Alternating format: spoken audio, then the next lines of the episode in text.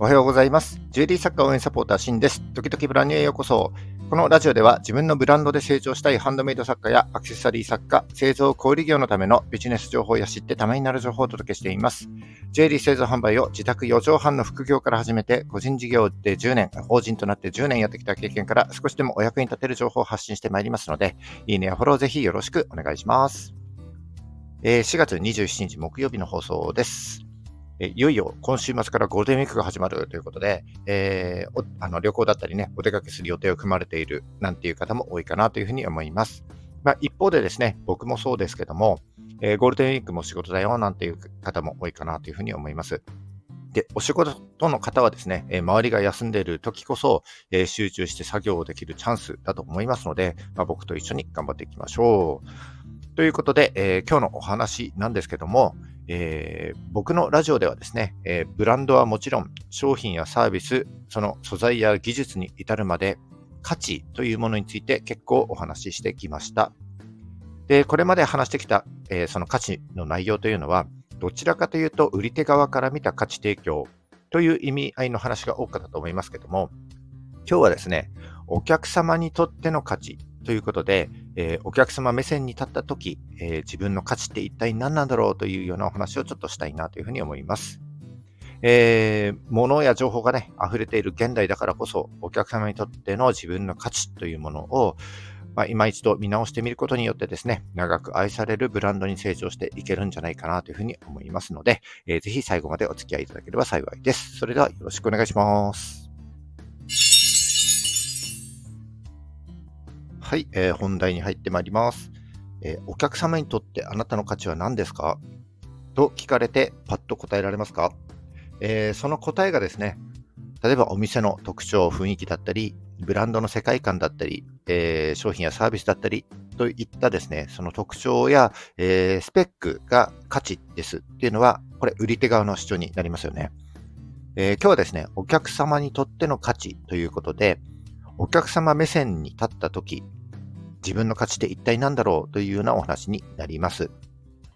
これって結構ね、売り手側からすると難しい質問かなというふうに、こう、下書き書くんですけども、その下書き書いててちょっと思いました。じゃあ、どうすればお客様にとってのあなたの価値、自分の価値が見出せるのかというとですね、えー、なぜお客様があなたを選ぶのかという理由こそが、えー、お客様にとってあなたの価値ということになるかなというふうに思います。ただ、え、ここで注意してもらいたいのは、え、あなたを選ぶ理由がですね、例えば、安いからとか、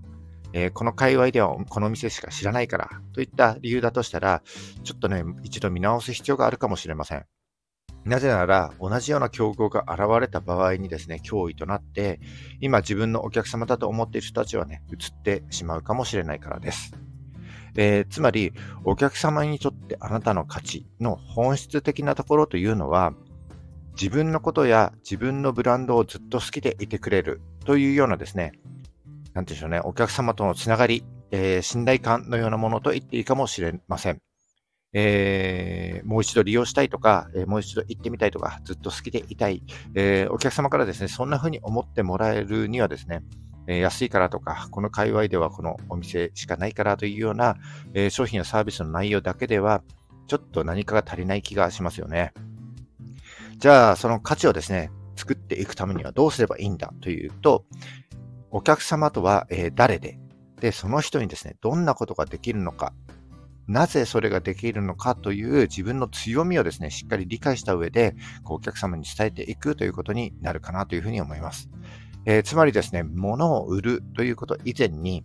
お客様の何を解決してあげたいのかということを伝えて、え、お客様が求めていることに対してですね、親身になって寄り添うといったことになるかなというふうに、え、思います。で、そう考えると、えー、お客様とあなたの間にですね、他の作家さんだったり、あのブランドも企業もですね、関係なくなるんですよね。で、お客様の悩みの種として確かに、その競合の、え例えば作家さんだったり、ブランドの存在っていうのはあるかもしれないんですけども、その結果として悩んでいることだったり、叶えたい願望というのが新たに生まれているわけですので、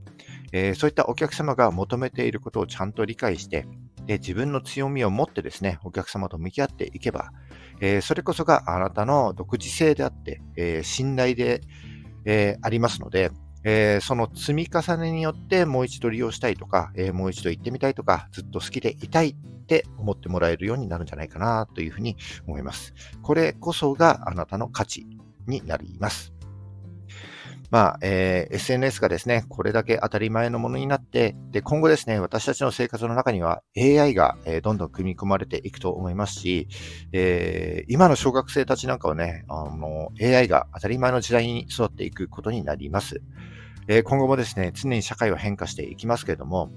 お客様にとってのあなたの価値の本質はですね、その時々のお客様の悩みや叶えたい願望をあなたの強みで解決してあげることですので、え自分なりの価値をしっかり持って、えお客様に、え寄り添っていきましょう。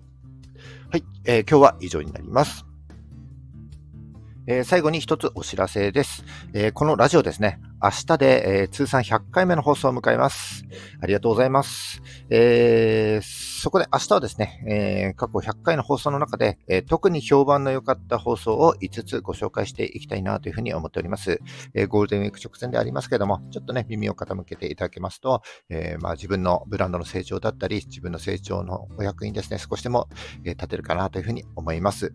えーぜひね、えー、100回目の放送、楽しみにしていてください。はい。えっ、ー、と、今日も最後までお聞きいただきましてありがとうございました。えー、この放送が少しでも役に立ったためになったと思った方は、いいねをお願いします。えー、また、聞いたよという印で、いいねボタンをポチッと押して残していただけると非常に嬉しいです。え今後も頑張って配信してまいりますので、えフォローをぜひよろしくお願いします。